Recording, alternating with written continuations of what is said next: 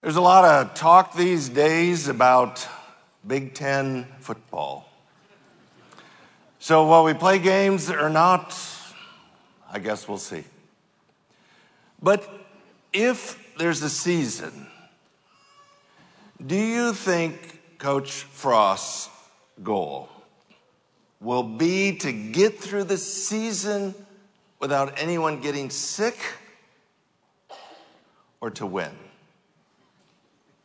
I don't think that's a difficult question. If the goal is for no one to get sick, don't play.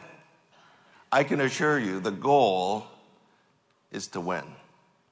Sounds a lot like the message Jesus was giving his disciples hours before his arrest. If you have a Bible, turn with us to John chapter 16. If you're new with us, we've been working our way through the Gospel of John. We find ourselves in chapter 16. It's just hours away from Jesus' arrest. Jesus is giving his last teaching to his disciples before he's to be arrested and crucified. His disciples are fearful, they're confused, they're hurting, they're stressed out. In the midst of that, he tells them, You're going to be hated and persecuted. Now, that raises an interesting question. They're already stressed out enough. Why would you tell them that? Well, he answers that in chapter 16, verse 1. These things I have spoken to you so that you may be kept from stumbling. They will make you outcast from the synagogue, but an hour is coming for everyone who kills you to think he is offering service to God. These things they will do because they have not known the Father or me. But these things I have spoken to you so that when their hour comes, you may remember that I told you of them. These things I did not say to you at the beginning because I was with you. So Jesus tells them the reason he's telling them these things is so they will not stumble. The word stumble is a common word in the New Testament, carries the idea of maybe being surprised, being caught in a trap. I think we would probably say get caught off guard. So it's the idea that you need to understand I haven't invited you onto a cruise ship. I've invited you onto a battleship. So don't be surprised when people start shooting. He tells them, You are going to be uh, kicked out and outcast from the synagogue. While the temple was certainly the holiest place for a first century Jew, the everyday life of these communities happened around the synagogue. So the synagogue would have been uh, the place in the different cities and communities where Jewish life really flowed out of. And so to be an outcast from the synagogue was basically to be rejected by your own town, your own people, your own family, your own community. It would have been a significant loss. He goes on to say that these religious people will be so confused that they will actually think they are worshiping God by killing the disciples of the Messiah. He goes on in verse 3 and says, The reason for this is because they do not know God. Now, this has been a consistent message in the Gospel of John. The primary opposition has not been secular Rome. The primary opposition has been the zealous religious leaders of Israel. And there has been a consistent reminder that religion does not lead people to God. It actually becomes the very barrier to experiencing a relationship with Jesus. So the opposition that Jesus is talking about are the religious leaders. And he specifically identifies the problem is they don't know God. If they knew God, they would know God's Son and they would understand this is the Messiah. So Jesus says they'll actually be so confused. The, the Apostle Paul would be a good example of that. Before he met Jesus on the road to Damascus as Saul the Pharisee, he actually thought he was doing the right thing and worshiping God by killing the disciples of Jesus until he encountered the resurrected Christ. So, verse 4, Jesus tells them that he doesn't want them to be caught off guard, to be surprised, and to suddenly think something's gone wrong and, and to panic. Jesus says, I didn't tell you this at the beginning because I was with you. And the idea, as long as Jesus was on earth, he was the focus of the persecution. But as soon as Jesus leaves, then they will become the focus of the persecution. That's why Jesus said, They hated me, they're going to hate you. They persecuted me, they're going to persecute you. Now, John is writing toward the end of the first century. This is the last of the four gospels. So the first readers would have been enduring uh, persecution. So I think part of John's motive here is reminding them what Jesus said. That shouldn't surprise them. It shouldn't catch them off guard. That is to be expected. That is what's going to happen. Now, I think for us as Americans, we struggle to identify with many of these New Testament passages that talk about persecution because that simply hasn't been our story. It's been uh, remarkable the level of freedom that we have had.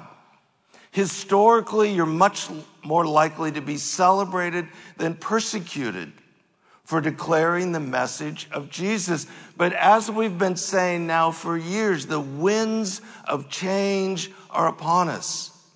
We have fundamentally changed as a nation. We are a long ways down the road to secularism. It is not a couple of voting cycles that's going to turn this around. The likelihood in the future that the message of Jesus will be met with far more hostility than celebration is very real. We should not be caught off guard by that. We should not be surprised by that. Jesus told us this is going to happen. For most Christians over the last 2,000 years, that has been their story. So to think it's not going to happen here is really naive. So we hear the words of Jesus and we understand that. But the message of Jesus to his disciples was not, men, you need to figure out how to survive until you die. So they're coming to get me, flee into the mountains and never come back. That wasn't the message. The mission was not to survive. The mission was to proclaim the message of Jesus to change the world. So these men would literally die for the cause of Christ. They were called to be proclaimers of the message of Jesus. Verse 5 But now I am going to him who sent me, and none of you asked me, Where are you going? But because I have said these things to you, sorrow has filled your heart. So again, I think at the core of the fear of these disciples is that they have learned to be dependent upon Jesus. As long as Jesus is with us, everything's going to be okay. But now Jesus has told them, by the way, I know it's gotten really tense and I'm leaving. And that has created a sense of panic, a sense of fear and sorrow. Now, one of the things that's always interesting is to see what are the things that commentators feel the need to make lots of comments about. And sometimes they're quite surprising. So in this case, we know that both Thomas and Peter asked Jesus in the upper room, Where are you going? So Jesus says here, No one has asked. And so that sends the commentators on pages and pages and pages and pages of discussion leading to some of the craziest ideas about what's going on here. When in reality, it's rather simple. Jesus already said that they've been controlled by their sorrow.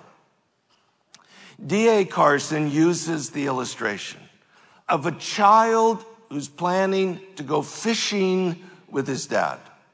At the last minute, his dad is called away, and the little boy asks, Dad, where are you going? He's not asking specifically, Where are you going? It's flowing out of his disappointment because his dad is leaving. It's the same thing. The disciples were simply asking out of their sorrow, Jesus, why are you leaving? What Jesus is saying, you really haven't even asked, where am I going and why am I leaving? And so he's going to explain that to them. Verse 7 But I tell you the truth, it is to your advantage that I go away. For if I do not go away, the Helper will not come to you, but if I go, I will send him to you. And when he comes, he will convict the world concerning sin and righteousness and judgment. Now, Jesus has talked about this already in the upper room, chapter 14. The word helper is the Greek word paraclete. It's a legal term. An advocate or a counselor carries the idea of someone that will be right at your side every step of the way. Jesus said, I'm not going to leave you as orphans but rather I'm going to return to you in uh, my spirit, and my spirit will dwell within you, and I promise I'll be with you forever. So imagine if at the core of your fear is this idea that Jesus is leaving. What you've just been told is actually it's to your advantage that I leave because uh, my spirit will come back and will live in you forever. You'll never be alone again. There is this remarkable reality for us living in the new covenant that the moment we trust Jesus as Savior, the Spirit of Jesus comes and lives within us, and there will never be another moment for the rest of eternity where we will ever take one step alone. So think of it this way if Jesus sent the disciples on a mission. And they go 11 different ways. Jesus, as it was in chapter 15 and 16, could only go with one of them. So the others would go alone. What Jesus is saying is what will be different is when I go to the Father, I'll send my spirit. And when I send you out on the mission, I will go with every single one of you all the way to the finish line. So that's why Jesus says it's to your advantage. He says the helper, the Holy Spirit, the Spirit of Jesus will come and will convict the world Again, that's a legal term. The idea of convict carried the idea of something that's declared in a court of law that is both clearly defined and settled. So the Holy Spirit's going to come, and part of his job is to convict the world about certain things that are clear and settled in the court of God. He identifies three of them sin, righteousness, and judgment. Verse 9 concerning sin, because they do not believe in me. This is the most common word for sin, to miss the mark, to not measure up. So God has established the standard, None of us keep the standard perfectly. Therefore, we're sinners in need of a Savior. But the problem with the first century religious people is they were not willing to face their sin. They thought through their good works, they thought through their religious activity, they could make themselves right before God. I don't have a sin problem. And as long as there's no sin problem, there's no need for a savior. Jesus has talked to them about this multiple times. The Holy Spirit has come to convince people there is a sin problem. Unless you are utterly perfect every moment of every day, your entire life, you have a problem. It's called a sin problem. It's a failure to hit the mark. No amount of religion, no amount of good works makes that go away. But we live in a culture where we don't want to hear this. We don't want to face our sin. And as long as we're deceived into thinking, I don't have a sin problem, I don't need a savior. So the Spirit has come to convict people. You do have a sin problem. Therefore, you do need a savior. Second of all, verse 10 concerning righteousness. Because I go to the Father and you no longer see me. The idea of righteousness is the idea that there is a standard of right and wrong. It is rooted into the character of God. We've been deceived into thinking that morality is relative and I'm free to decide for myself what's right and wrong. But the truth that's settled in the court of God, that is the message of the Holy Spirit, is there is righteousness. There is a standard, a definition of right and wrong. That's why we as the people of God choose to follow Jesus because we believe this is the right way. The idea of because he goes to the Father carries the idea that anyone can say that they determine right and wrong or good and evil. What's unique about Jesus is he rose from the dead. He ascended to the Father. He's seated at the right hand of the Father. He clearly was God in the flesh. Therefore, God defines right and wrong. Third is concerning judgment, because the ruler of this world has been judged. The ruler of this world is a liar. Jesus identifies him as the father of lies. His primary weapon is deception, getting people to believe things that are not true. This all goes all the way back to Genesis chapter 3. This is where the story begins. The liar lies. You can be God. Life will be better with you in charge. You can decide what's right and wrong, and you surely will not die. There's no judgment, there's no consequences to sin. It's the same lies that he's always used. So God has sent the Spirit of Jesus, the Holy Spirit, into the world in order to tell the world these things are settled in the court of God. There is sin. If there was no sin, there'd be no reason for Jesus to come and die on the cross. You have a sin problem. There is such a thing as righteousness, and that is the standard of God, and that is the way to life. And the ruler of this world is a liar and a deceiver, but he's already judged. He's already condemned. And ultimately, only Jesus wins. So think of it this way Let's imagine that you have a financial advisor and you give this financial advisor your life savings. And the financial advisor continually tells you you're doing really, really well. You're becoming extremely wealthy. Some of the people around you share some concerns, but you're rich. And then one evening, you're watching the nightly news.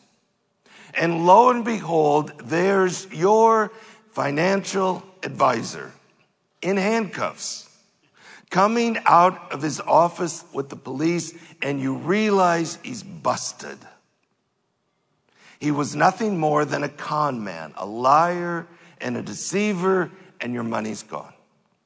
That's essentially the scene that Jesus is setting up. Millions of people listen to the lies of the deceiver, live their lives their own way. I don't have a sin problem. I can decide what's right and wrong. There's not going to be any judgment in the end. Lo and behold, we get to the end of the story, and on the nightly news, there he is, the liar, the deceiver in handcuffs, busted because he's condemned by God. And only Jesus wins. So God has sent his spirit to convict the world of sin, righteousness, and judgment. The majority of people sitting in this room this morning have experienced that conviction, which is what led to your decision to trust Jesus as your Savior. Verse 12, I have many more things to say to you, but you cannot bear them now. But when He, the Spirit of truth, comes, He will guide you into all the truth. For he will not speak on his own initiative, but whatever he hears, he will speak and he will disclose to you what is to come.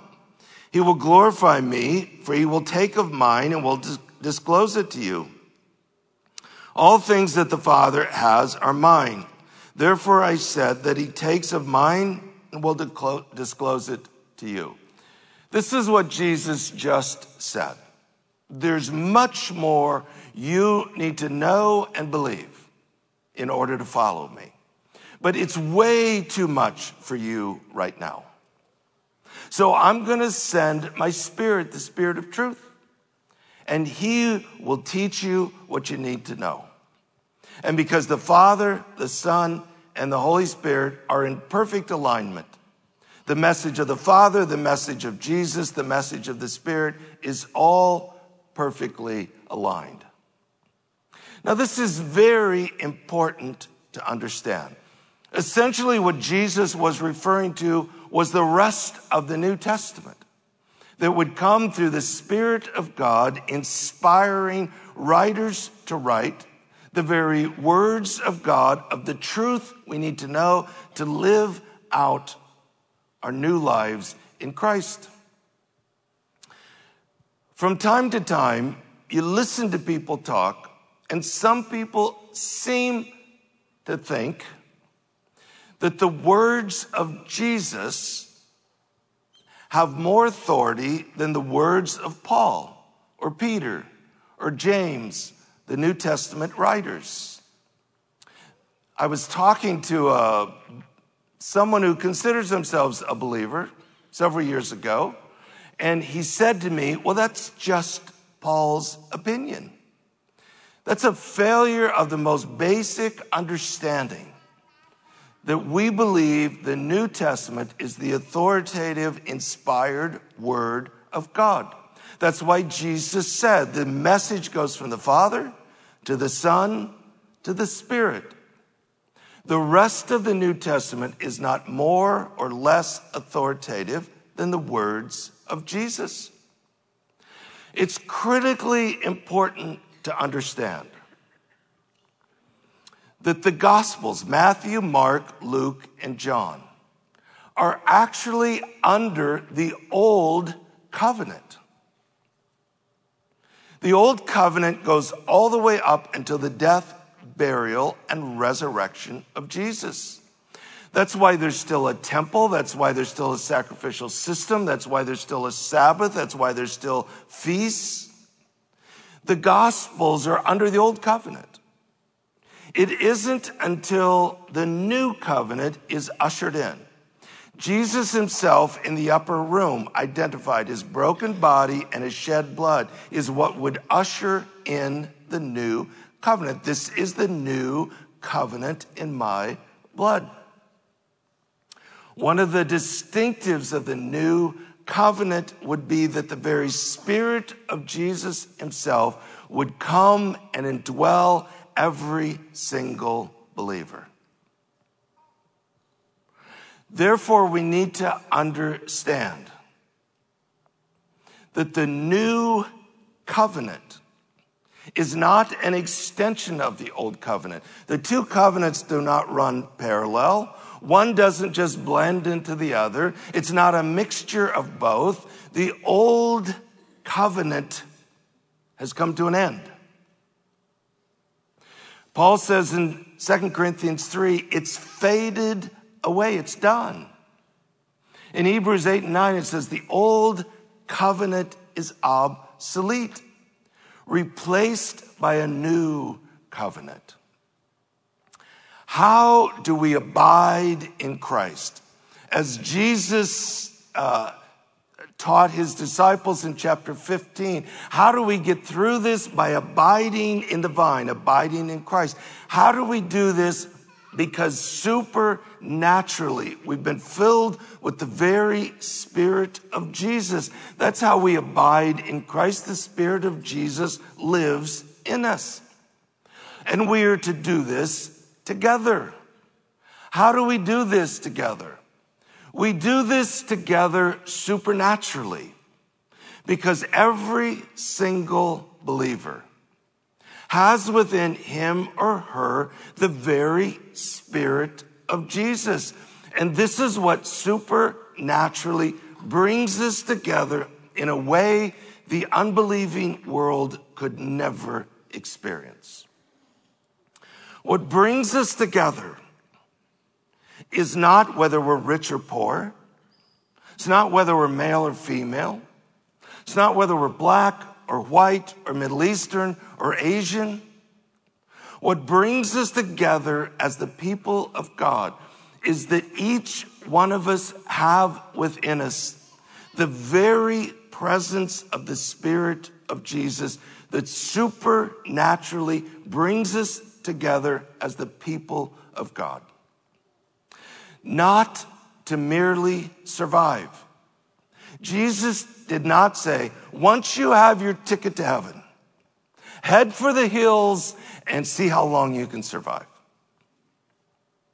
He said, I have called you on a mission to be proclaimers of the life changing message of Jesus. You'll be hated. You'll be rejected.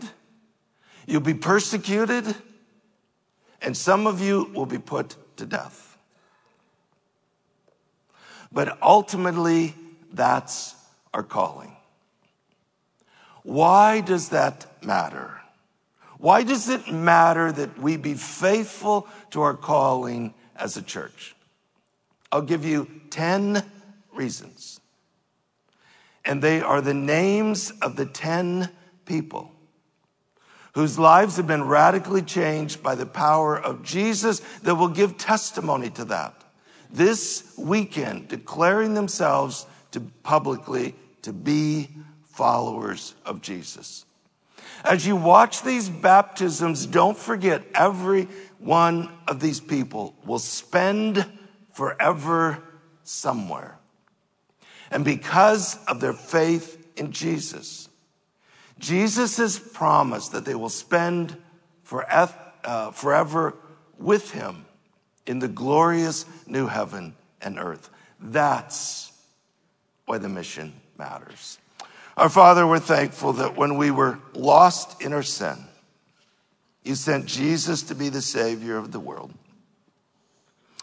Lord, we celebrate these lives this morning that have been radically changed by the power of Jesus, in whose name we pray. Amen.